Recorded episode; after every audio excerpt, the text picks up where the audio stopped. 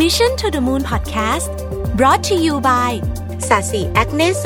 เจลแต้มสิว ปราบสิว แล้วบำรุงผิวทันที จากสาสีสวัสดีครับยินดีต้อนรับเข้าสู่ Mission to the Moon Podcast นะครับคุณอยู่กับรวิศ หาญอุตสาหะครับ วันนี้จะมาชวนคุยเรื่องที่แบบไม่ได้เกี่ยวข้องกับโควิด ไม่ได้เกี่ยวข้องกับธุรกิจ ไม่ได้เกี่ยวข้องกับงานบ้างนะครับ ลองเปลี่ยน topic กันดูบ้าง ช่วงนี้ก็พยายามจะผสมผสานนะผมรู้สึกว่าเราฟังโควิด หรือเรื่องเศรษฐกิจเยอะไปเนี่ยบางทีก็ ก็เหนื่อยเหมือนกันนะฮะผมไม่รู้ท่านผู้ฟังเป็นยังไงบ้างแต่ว่าผมผมบางทีพอเล่าข่าวเรื่องนี้เยอะหรือว่าพูดเรื่องนี้เยอะเนี่ยบางทีก็แอบเหนื่อยเหมือนกัน ก็เลยชวนคุยเรื่องอื่นบ้างวันก่อนเห็นเห็นบทความอันหนึ่งนะฮะบอกว่าเจฟเบโซสเนี่ยเพิ่งซื้อเรือที่เรียกว่าเป็นซูเปอร์ยอทนะฮะแล้วบทความเขาก็พาดหัวน่าสนใจบอกว่าไอ้เรือลำนี้มันใหญ่ถึงขนาดที่ว่าต้องมีเรือยอชอีกลำหนึ่งอยู่ข้างในนะฮะก็คือเป็นเป็นเรือยอชที่ใหญ่มากๆนะครับนี่เนี่ย ต้องบอกก่อนว่าข่าวนี้ก็เป็นข่าวที่ที่สำนักข่าวเยอะเลยนะครับบีบีทรงบีบีซีอะไรก็รายงานนะครับเอ่อจริง ๆ คนที่เป็นเศรษฐีระดับนี้จะซื้อเรือสักลำหนึ่งก็ไม่น่าจะถึงขั้นเป็นข่าวเนาะก็เลยน่าสนใจว่า เอ๊ะทำไมการซื้อเรือครั้งนี้ของเจฟเบโซสเนี่ยถึงเอ่อถึงเป็นเป็นเป็นเรื่องที่น่าสนใจนะครับ สิ่งที่พอเขาไปอ่านแล้วก็ทำให้มีความรู้ใหม่หนึ่งก็คือว่าช่วงนี้เนี่ยโควิด -19 เนี่ยนะครับเอ่อ การผลิตเรือยอชแบบแพงๆพวกนี้เนี่ยตัวเลขดีขึ้นอย่างน่าตกใจนะฮะแล้วผลประกอบการก็ดีด้วยนะครับ ในขณะที่ธุรกิจอื่นซบเซาหมดนะฮะมันก็มีการคาดการณ์เหมือนว่าเออมันอาจจะเกิดขึ้นมาจากว่า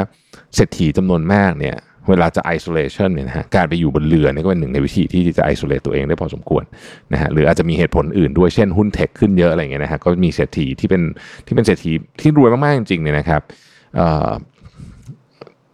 ซื้อเรือ นะซื้อเรือเพิ่ม เพราะว่าต้องบอกว่าคนที่เป็นมหาเศรษฐีเนี่ยหนึ่งในของที่บอกว่าคุณเหมือนกับแบบ make it หรือว่ารวยจริงๆเนี่ยนะฮะก็คือนี่แหละเรือยอชนะครับเรือยอชลำหนึ่งนี่ราคามัน vary นะฮะมันก็ขึ้นอยู่กับว่าเราจะตกแต่งยังไงมันจะใหญ่ขนาดไหน แต่ว่าแต่ว่ามีก็เป็นหลักหลายร้อยล้านเหรียญนะครับ แพงกว่าเครื่องบินส่วนตัวอีกนะฮะอืม นะฮะเรือยอชลำนี้ของเจฟเบโซสเนี่ยเรารู้อะไรบ้างนะครับเรือลำนี้นี่มีความยาว 417 ฟุตนะฮะแล้วก็ถ้าเทียบความเทียบความสูงเนี่ยก็จะเกือบเท่า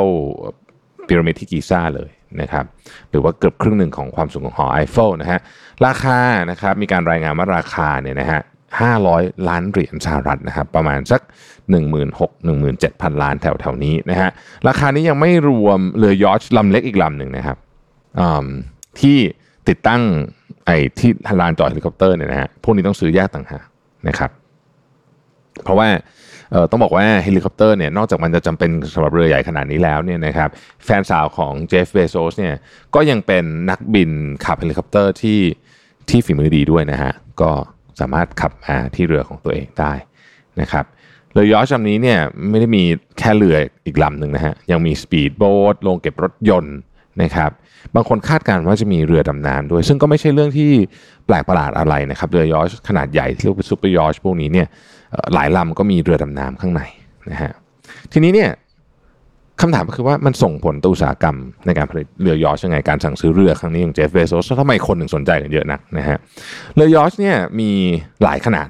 นะครับหลายขนาดนะฮะไอเรือที่เรียกว่าเป็น superyacht เนี่ยนะฮะก็ ปกติเนี่ยก็จะจะเป็นหลัก 75 บ้างร้อยฟุตบ้างนะครับ บ้างก็ว่า 200 ฟุต ก็จริงๆก็ไม่ได้มีเกณฑ์อะไรที่มันชัดเจนนะครับ แต่ว่ามันก็มีคนบอกว่าถ้าเกิดว่าเกิน 300 ฟุตเนี่ยเราต้องเรียกกิกะยอชซูเปอร์ไม่ได้นะฮะเรือลำนี้ก็ 417 ฟุตเนาะก็ถือว่าเข้าเกณฑ์ผ่านทุกเกณฑ์แล้วกันนะครับ จริงๆผู้ให้ข้อมูลเนี่ยนะฮะก็เป็นบุคคลที่อยู่ในวงการเรือยอชนะครับ ชื่อว่า เบลสเปงเกอร์นะครับเป็นผู้เชี่ยวชาญในวงการ แล้วก็เคยเล่าให้กับนิตยสารฟอร์บฟังว่า เรือลำใหญ่แบบนี้นะผลิตทีนึงเนี่ยนะฮะต้อง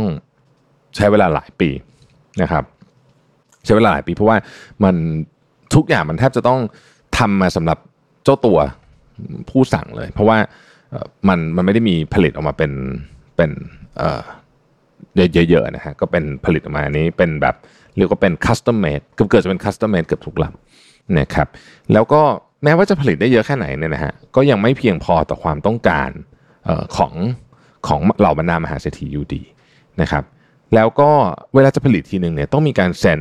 สัญญาปกปิดความลับด้วยนะฮะ เพราะว่าข้างในเนี่ยก็จะมีอะไรที่ไม่ได้เปิดเผยสู่สาธารณชนนะครับ ใช้คนเยอะมากเรื่องมันละเอียดจุกจิกบ้างนะครับ แล้วก็เหมือนกับของแพงๆทั้งหลายนะฮะมันก็จะมีของที่ถูกสั่งทำแบบพิเศษไม่ว่าจะเป็นไม้ข้างในต้องเป็นแบบนี้เบาะต้องมาจากไอ้นี่ต้องมีการตกแต่งแบบนั้นแบบนี้นะครับ ซึ่งการตกแต่งเรือยอชเนี่ยเขาบอกว่ามันมีสุดแต่คุณจะ imagine ได้นะมันก็มีคนมีตั้งแต่ เอาข้างในเป็นอุปกรณ์ต่างๆ เป็นทองอะไรแบบนี้นะฮะที่เปิดประตูเป็นทองอะไรเงี้ยนะฮะรวมไปถึงถึงขนาดว่ามีการเอาพวกอัญมณีต่างๆเนี่ยมาใช้ในการตกแต่งก็มีนะฮะก็นี่แหละฮะเศรษฐีเขาจะเป็นแบบนี้คำถามก็คือว่าแล้วอุตสาหกรรมเรือยอชเนี่ยเป็นยังไงบ้างนะครับเขาบอกว่าตลอด 20 ปีที่ผ่านมาเนี่ยนะฮะอุตสาหกรรมนี้เนี่ยโตตลอดนะฮะโตตลอด แม้ว่าตอนแรก ๆ ของช่วงโควิด -19 แรกๆนะแรกๆเนี่ยจะเป๋ไปนิดนึงนะครับ แต่ว่ากลับมา เรียกว่า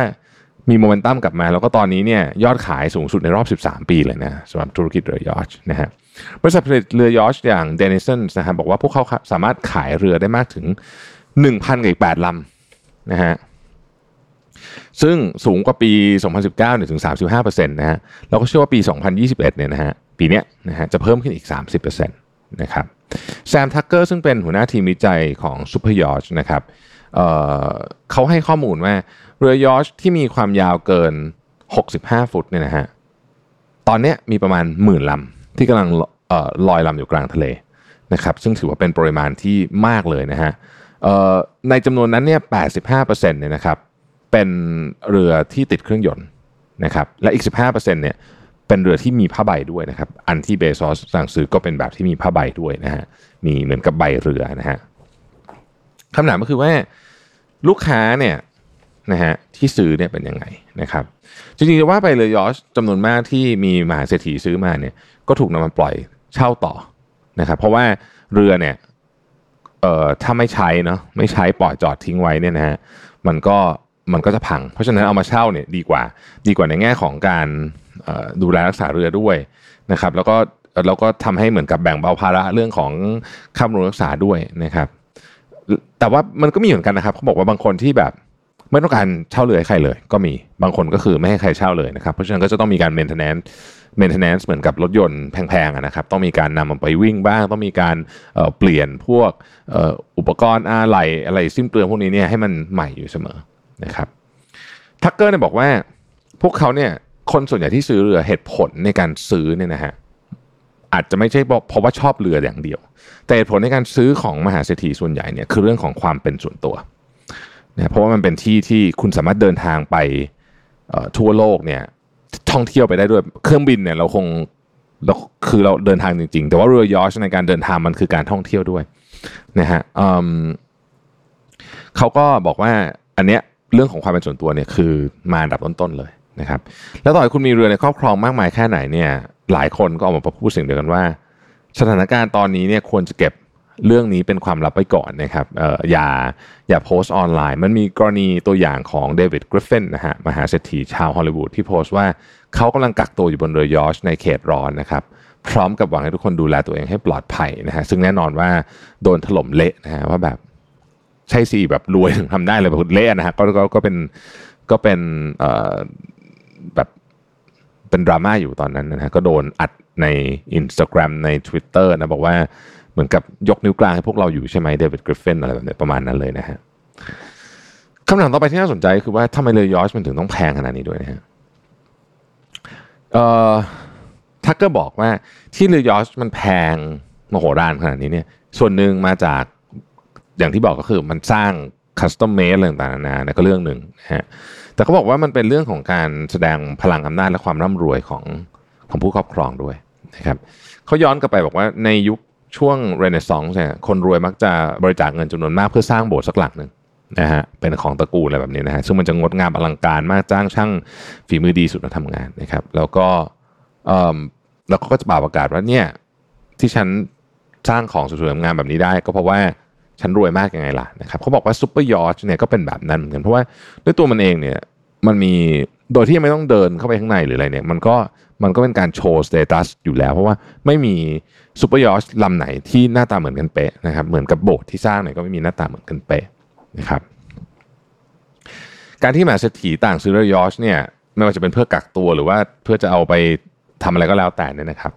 เอ่อมันน่าสนใจในมุมมองของการตลาดนะฮะ การสร้างมูลค่าโดยโดยที่ทำให้คนที่ซื้อไปเนี่ยรู้สึกว่าอันนี้มันเป็นสิ่งที่สิ่งที่แสดงถึง status เนี่ยนะครับ อันเนี้ยมันทำให้เกิดปรากฏการณ์ที่บอกว่าเรือยอชต์ขายดีเป็นเทน้ำเทท่าเนี่ยนะครับ แล้วก็อีกเรื่องหนึ่งก็คือว่าสอนเราอีกเรื่องหนึ่งก็คือ ในช่วงเวลาแบบนี้โควิด ที่สังคมอ่อนไหวอยู่แล้วเนี่ยนะฮะการที่ไปแสดงออกว่าฉันเป็นคนที่สามารถทำอะไรที่คนอื่นทำไม่ได้เลยอย่างเช่นไปกักตัวบนเรือยอชต์ในแถบทะเลเขตร้อนเนี่ย ก็ ทีเดียวเท่านั้นก็คือเละนะฮะเละไปเลยนะครับเดวิดกริฟฟินตอนนั้นเนี่ยนะครับเพราะฉะนั้นก็ต้องระมัดระวังนะฮะต้องระมัดระวังสำหรับเคสของกริฟฟินเนี่ยผมว่าเป็นตัวอย่างที่ที่ที่อาจจะยังไม่ต้องมีเรือยอชก็ควรจะต้องระวังเรื่องพวกนี้ไว้เหมือนกันนะครับ เพราะว่าตอนนี้คนลำบากเยอะนะครับ แล้วก็แล้วก็คนก็ไม่ค่อยชอบหรอกเวลามีอะไรแบบนี้เนี่ยนะฮะพูดถึงเรือยอชลำนี้ของ เจฟฟ์ เบโซสเนี่ยนะครับหน้าตาเนี่ยก็unique จริงๆนะไม่เอาบอกตามตรงไม่เคยเห็นเรือหน้าตาแบบนี้นะฮะแล้วก็แล้วก็ดูมันโดดเด่นมากๆเลย แล้วก็เออก็น่าจะน่าจะเอ่อทำให้เหมือนกับ ผมคิดว่ามันก็ไปทำให้การ สร้างความคึกคักแล้วกัน ให้กับตลาดของซูเปอร์ยอชนะครับซูเปอร์ยอชหลายลำที่เราเห็นเนี่ยที่เห็นเยอะสุดเนี่ยนะครับรู้สึกว่าจะเป็นบรรดามหาเศรษฐีชาวรัสเซียนะครับโรมันอับราโมวิชเนี่ยเจ้าของทีมเชลซีก็มีซูเปอร์ยอชแบบใหญ่ๆ แบบนี้เหมือนกันนะฮะนั่นก็อันลำนั้นก็ใหญ่มากเหมือนกันนะฮะอาจจะใหญ่กว่าของเจฟฟ์ เบโซสอันนั้นนะจำไม่ได้ละแล้วก็บรรดามหาเศรษฐีหลายคนของโลกเนี่ยก็ก็ชอบใช้ซูเปอร์ยอชเหมือนกันนะครับก็วันนี้ก็เป็นเรื่องแบบเบาๆนะแต่มันก็สะท้อนถึงภาพมุมมองแล้วก็ ความต้องการของมนุษย์อะไรได้หลายอย่างเหมือนกันนะครับหลายคนนะฮะหลายคนเนี่ยนะฮะมีข่าวลือกันว่าเขามีเรือยอชแบบนี้เหมือนกัน แต่ว่าไม่เปิดเผยเช่นมาร์คซักเกอร์เบิร์กหรือว่าบิลเกตเองก็มีคนบอกว่าเออมีเรือยอชใหญ่ ๆ แบบนี้เหมือนกันนะครับเพื่อที่จะไปเที่ยวท่องเที่ยวแล้วก็สามารถพักอยู่ในเรือได้โดยที่ไม่ต้องเจอกับบรรดานักข่าวหรือว่าปาปารัสซีต่างๆนานาพวกนี้นะครับ ก็วันนี้ก็เป็นตอนที่อาจจะ เนื้อหา